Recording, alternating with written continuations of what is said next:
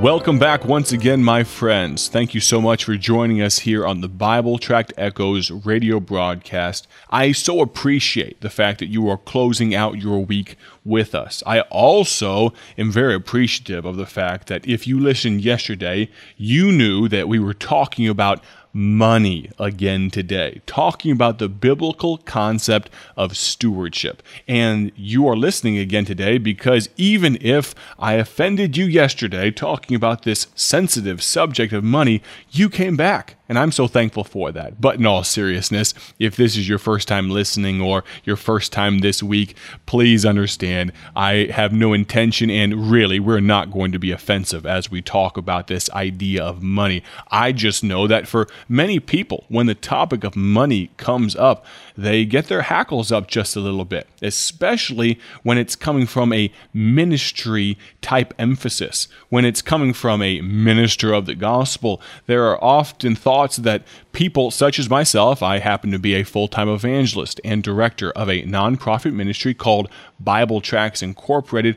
Many people are of the opinion that we should never talk about money, but we must understand that Jesus, perfect Jesus, he talked about money many times, and I believe there is some application to be made to you and me today. I'm not going to beat around the bush. I'm not going to take too much time. I will say this before we dive into our study today. I'd ask you to join me in Ephesians chapter 5. Ephesians 5. We'll get there in just a moment.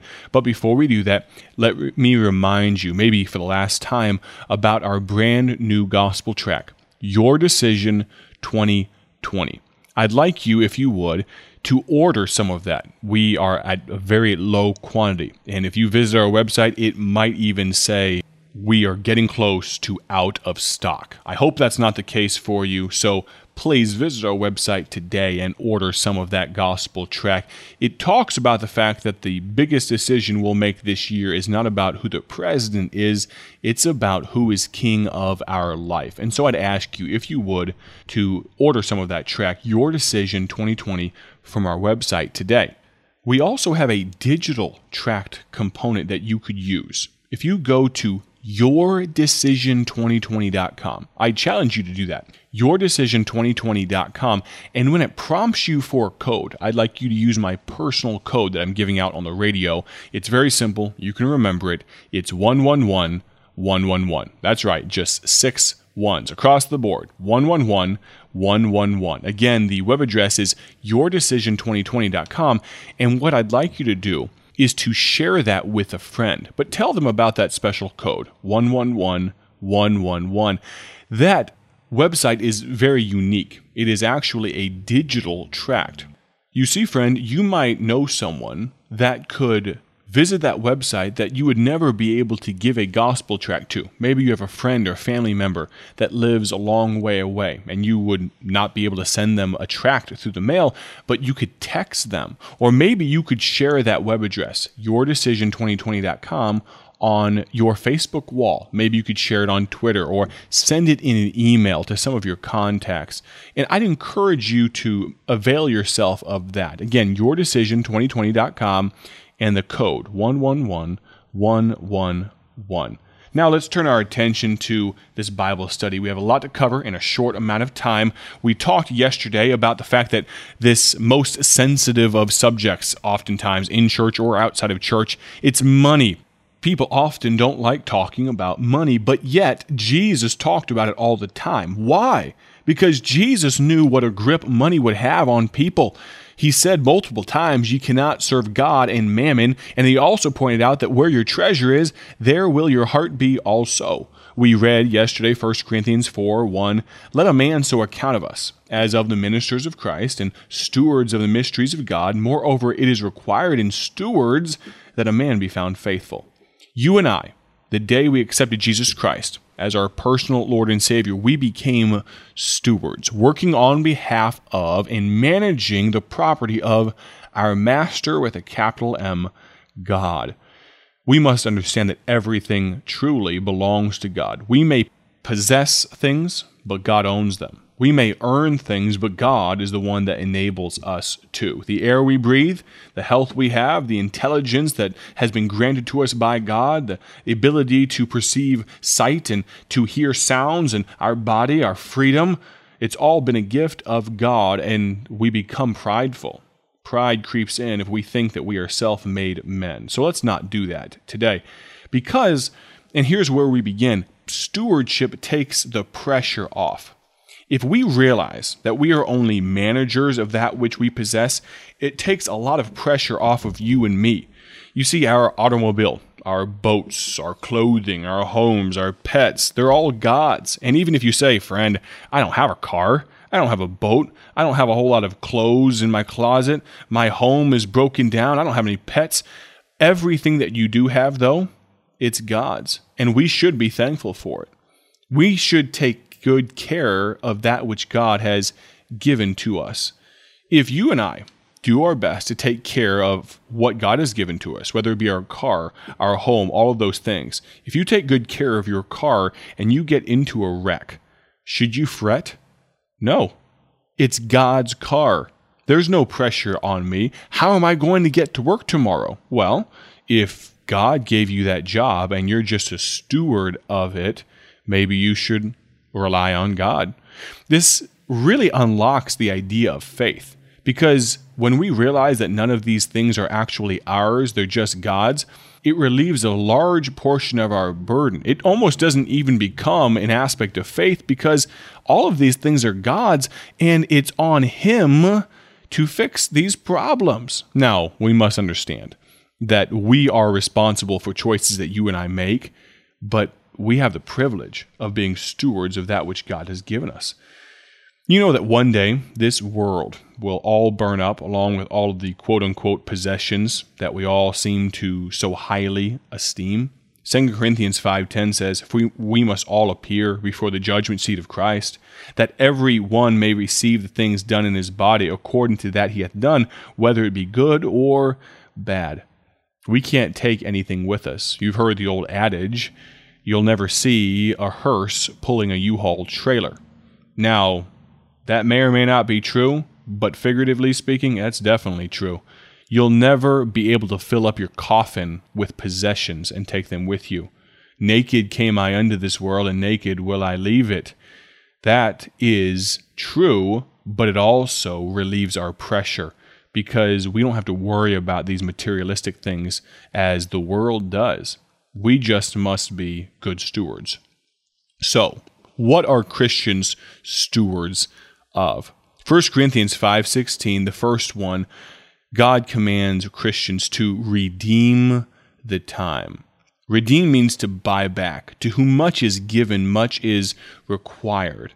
You know, God can do as much as He wants in as little amount of time as He desires. So often we get really stingy with our time, but we must understand we are just stewards of the time that God has given us. Remember that Jesus affected the entire world in 33 years. David Brainerd, an amazing evangelist to the American Indians, died at age 29 after doing a great work for God. Missionary William Borden only lived 24 years. You and I are supposed to be stewards of the years that God has given us, and not just the years, but the months, the weeks, the days, the minutes. Time is the most precious commodity. We're talking about what you and I are supposed to be stewards of. How about this? Our talent. Every Christian has something they can use for God, and really I should have said talents. Moses may have had a rod, Samson a jawbone, the widow just a mite, Elijah a mantle. But you have something that God wants you to use. How about this? Your body. 1 Corinthians 6:19 says, "What? Know ye not that your body is the temple of the Holy Ghost which is in you, which ye have of God, and ye are not your own? For ye are bought with a price," verse 20 says, "Therefore glorify God in your body, and in your spirit which are God's." Our bodies belong to God, even if yours is halt or maimed or not as strong as it used to be. You are still a steward of that which God has given you. What else is a Christian steward of? How about this? The gospel. this factors in perfectly with the idea of Bible Tracts Incorporated. We have in our hands the gospel through the medium of Bible tracts, and we have the opportunity to be good stewards by spreading the gospel far and wide.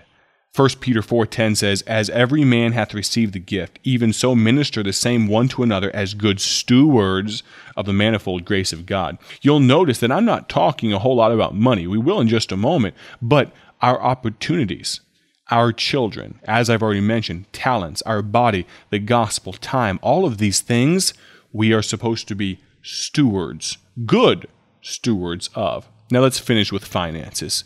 Deuteronomy 8:18 says, "But thou shalt remember the Lord thy God, for it is he that giveth thee power to get wealth, that he may establish his covenant which he sware unto thy fathers, as it is to this day." I'd like you to remember, a Christian doesn't really own any money. He only possesses and manages it. The issue is not how much of my money will I give to God, but how much of God's money will I keep for myself. God is very interested in what we do with the money He has given to us to manage. Notice these scriptures. Here's what the Bible has to say. Malachi 3:8, "Will a man rob God? Yet ye have robbed me. But ye say, Wherein have we robbed thee? In tithes and offerings." Proverbs 3:9 says, "Honor the Lord with thy substance, and with the first fruits of all thine increase. So shall thy barns be filled with plenty, and thy presses shall burst out with new wine." Please understand this. This is not a health, wealth, and prosperity gospel. I'm not going to try to sell you some sort of used handkerchief and tell you that this is blessed by God, and if you just give me a one-time gift of such and such amount of dollars, then you and your household will be blessed, and I'll send you some holy water. No, friend, absolutely not. That is absolute bunk, if I may say so. I will tell you this, though. God blesses those that use their money for Him. That is just a fact. I don't know how God is laying on your heart, and maybe it has nothing to do with Bible Tracts Incorporated. Maybe you have your local church nearby to you, and God is laying on your heart to give towards that work. Maybe God is telling you to give towards the ministry of Bible Tracts and what Shahid Kaleem is doing in Pakistan, as we talked about on Monday and Tuesday and Wednesday. Maybe God is leading you that way. But regardless, more than just your finances, you, my friend, must be a good steward of all of the opportunities, all of the talents, the body God has given you, the time. Please, my friend, if you'd like more information on what we've talked about, order Discipleship Study Number 9 from BibleTractsInc.org. I want to thank you so much for listening today. Join us next week. God bless. Thank you for joining us today for Bible Tract Echoes, a ministry of Bible Tracts Incorporated. If you would like to receive a free sample packet of all of our tracts, you can contact us by calling 309-828-6888. That's 309-828-6888. Our mailing address is P.O. Box 188, Bloomington, Illinois, 61702. A faster way to contact us is to go to our website at BibleTractsInc.org. That's BibleTractsInc.org. There you will find more information about our ministry and details on how you can support Bible Tracts Incorporated. Thanks for listening, and may the Lord richly bless you as you serve Him.